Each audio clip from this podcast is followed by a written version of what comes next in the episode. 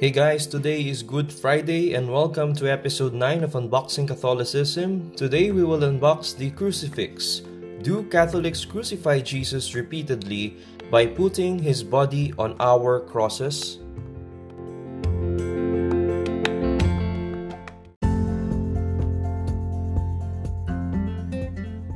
Everyone has something to say about the Catholic Church, but very few really know its teachings. Join me as we uncover the truths and the lies about Catholic faith and spirituality.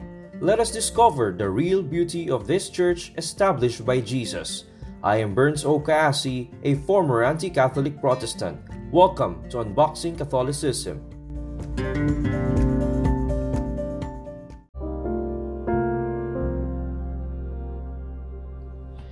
Our topic is very timely today because we would notice if we will tune in to our online masses or masses on TV that at 3 p.m. today there will be a part in the mass where the veneration of the cross will be done. And as a Protestant before, I was really, really uncomfortable with that because I was taught by our church leaders and pastors before that Catholics always recrucify Christ by putting his body on the crucifix and sacrificing him again at the Mass. The one of the Mass, we will discuss that in another episode, but for today, we would unbox the reality behind why Catholic crucifixes have Corpus Christi or the body of Christ. So, as I said, I was told that Catholics crucify Jesus again because even though he is risen already, Catholics would still love to put his body on the cross. So, for this reason, non Catholic Christian communities have crosses in their churches, but you would never see the corpus or the body of Christ or the representation of uh, Christ's bodies on it.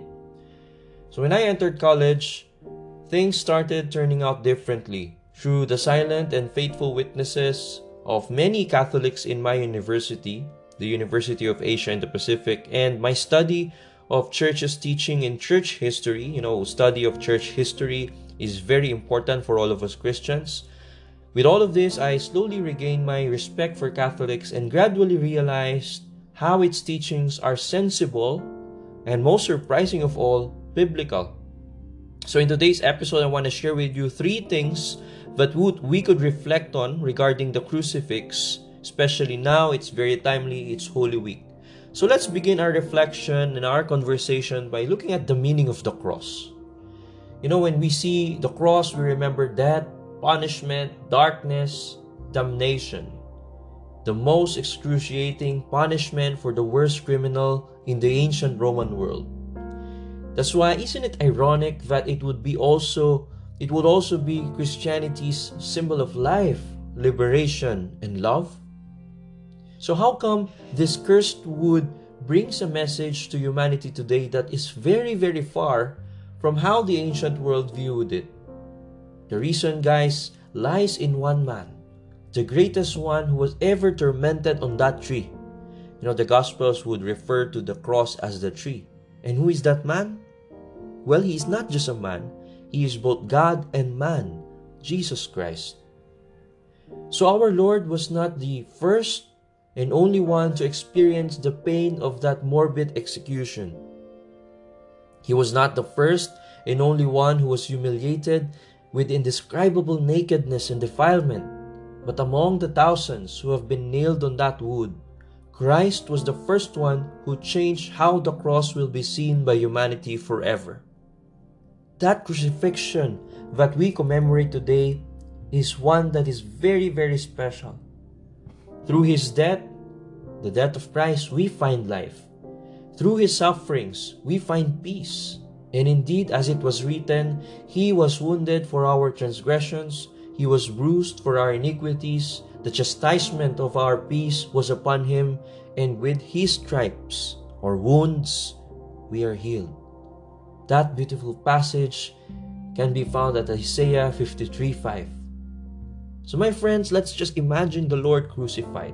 See the nails that drove through the hands of our Savior, which didn't mean pain anymore, but signifies our freedom from the prison of sin. The wood that was stained by the innocent blood of the Lamb ceased to speak of unutterable hate and sorrow, but only of love and eternal joy.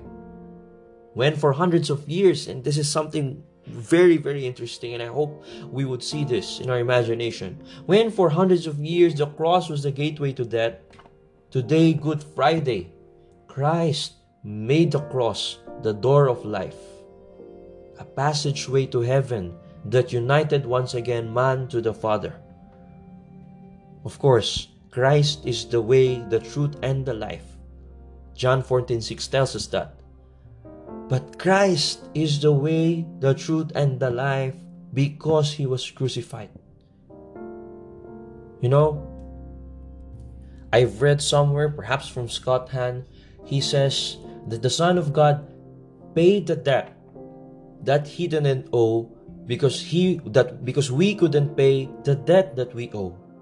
And one of the church fathers said that the Son of God died so that we become sons of God. That Jesus lived to die so that we could live. That's why He is our life. He is the way, He is the truth in our salvation. So when our friends ask us, why do you have Jesus on the crucifix? Well, we say, it's not because we are crucifying Him again, it's because the cross would only have meaning if Christ is on that cross. But of course, Catholics believe that Christ is risen.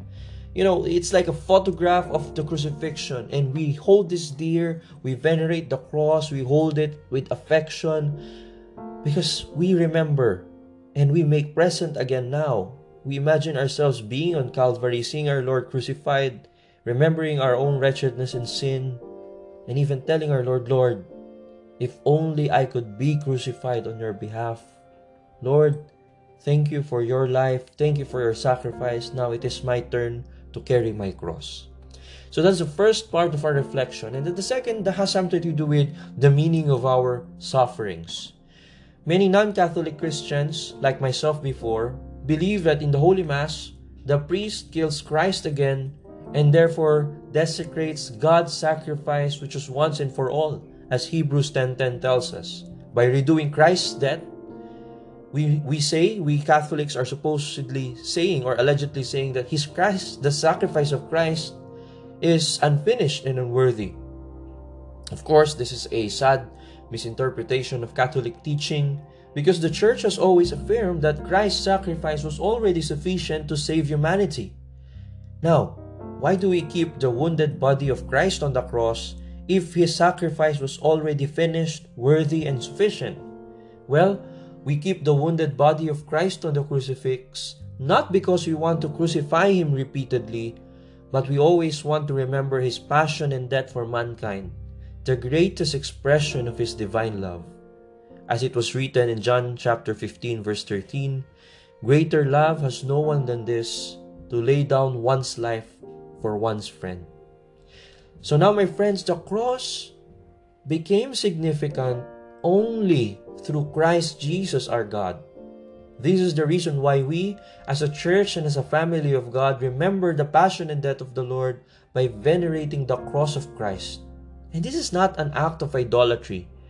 I've written this on my blog. You can check it out. You can Google it. Why I asked my mom to burn the statues of the saints and the three things I learned from it. You can Google burnscassie.com together with the title, and you'd see my article that explains that.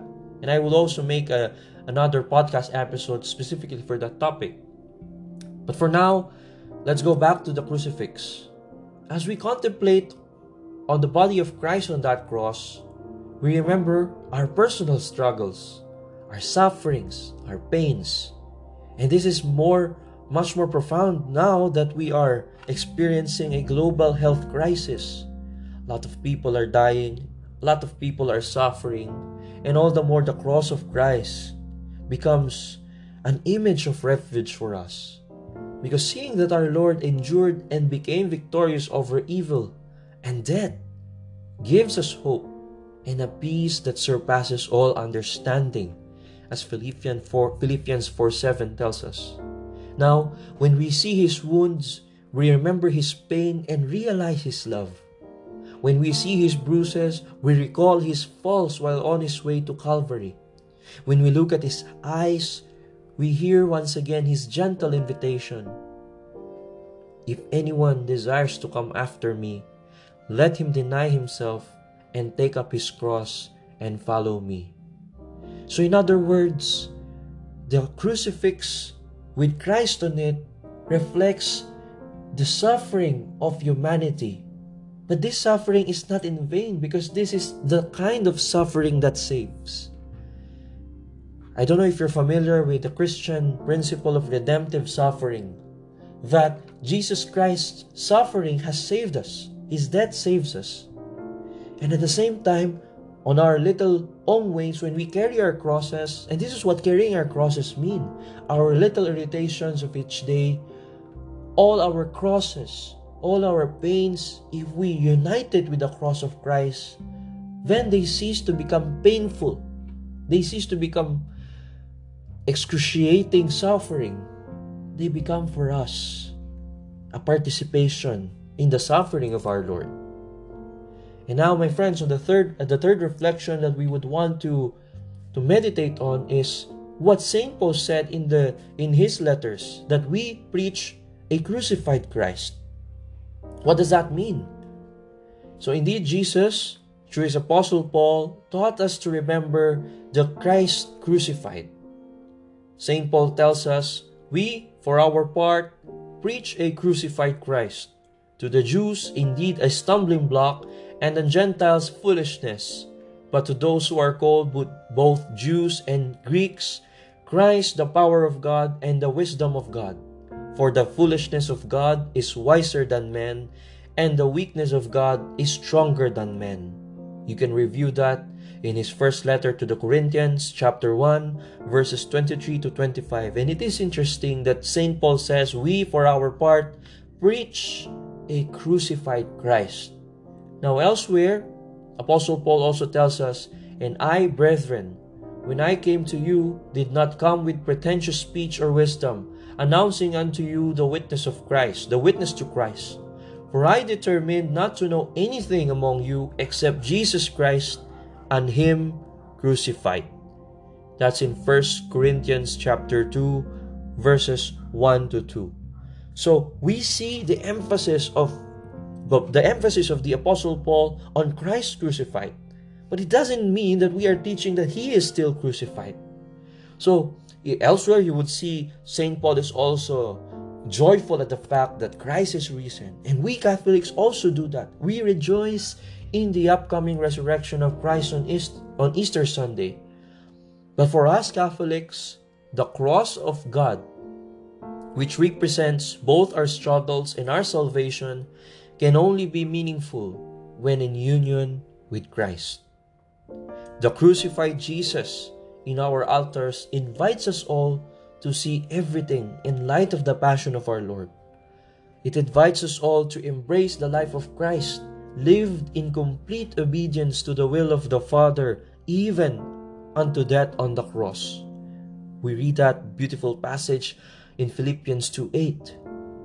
And most of all, my friends, the cross, the crucifix with Jesus' body on it, invites us all to reflect on the true meaning of mercy and love, which Christ so selflessly poured out for the entire humanity to freely receive.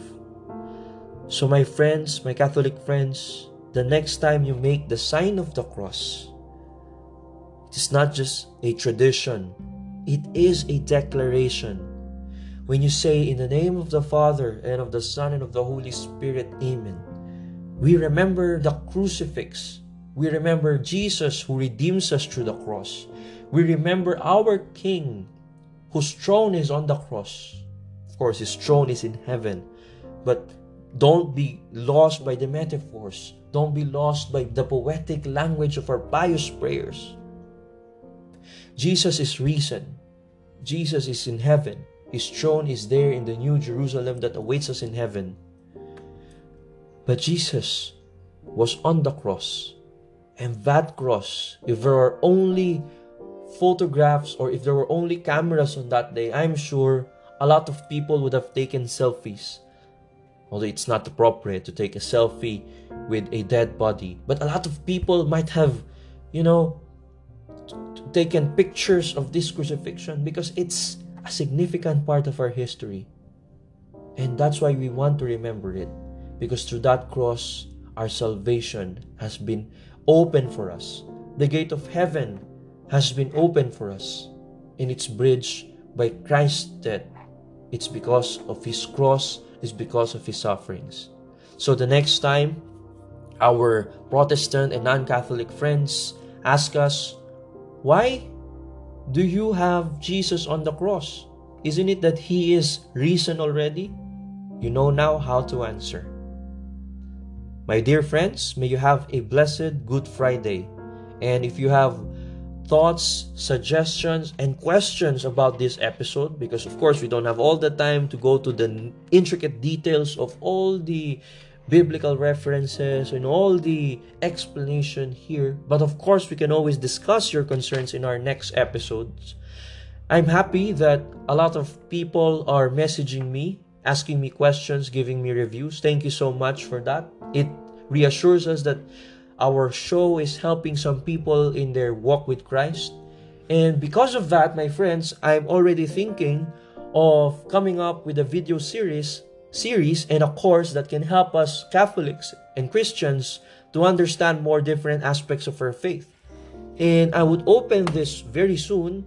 I'm not just sure when, but I will open that this quarter or this year. And I'm inviting you who are listening to me now to reserve your slot earlier by signing up at www.burnscassie.com. And still the same, if you want to send us audio messages that we can feature in our show, the audio messages can have your thoughts, your insights, or your questions. Just go to Anchor and just download the Anchor podcasting app and search for Unboxing Catholicism. And there you could send me an audio message that I can include in the next episodes. Thank you so much, my friends, and please do continue pray for me as I continue praying for you, my listeners. God bless.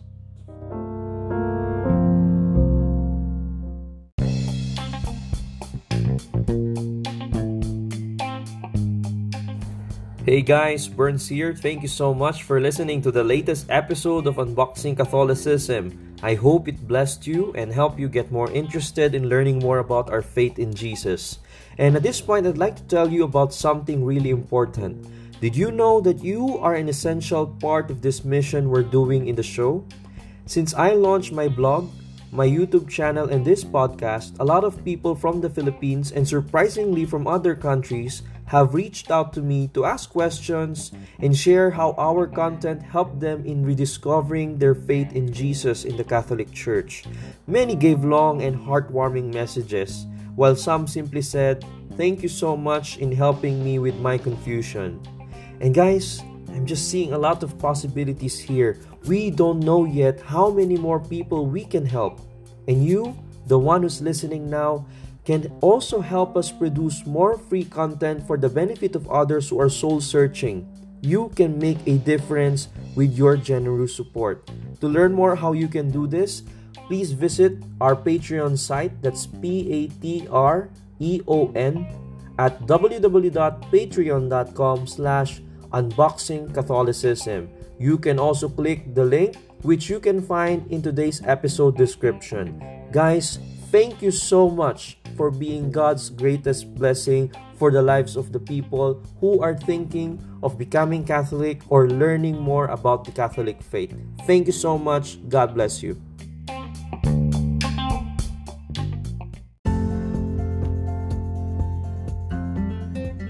Thank you for listening to this episode. Learn more about our Catholic faith and explain it clearly without being preachy by signing up at burnscassie.com. Join us again tomorrow as we continue unboxing Catholicism.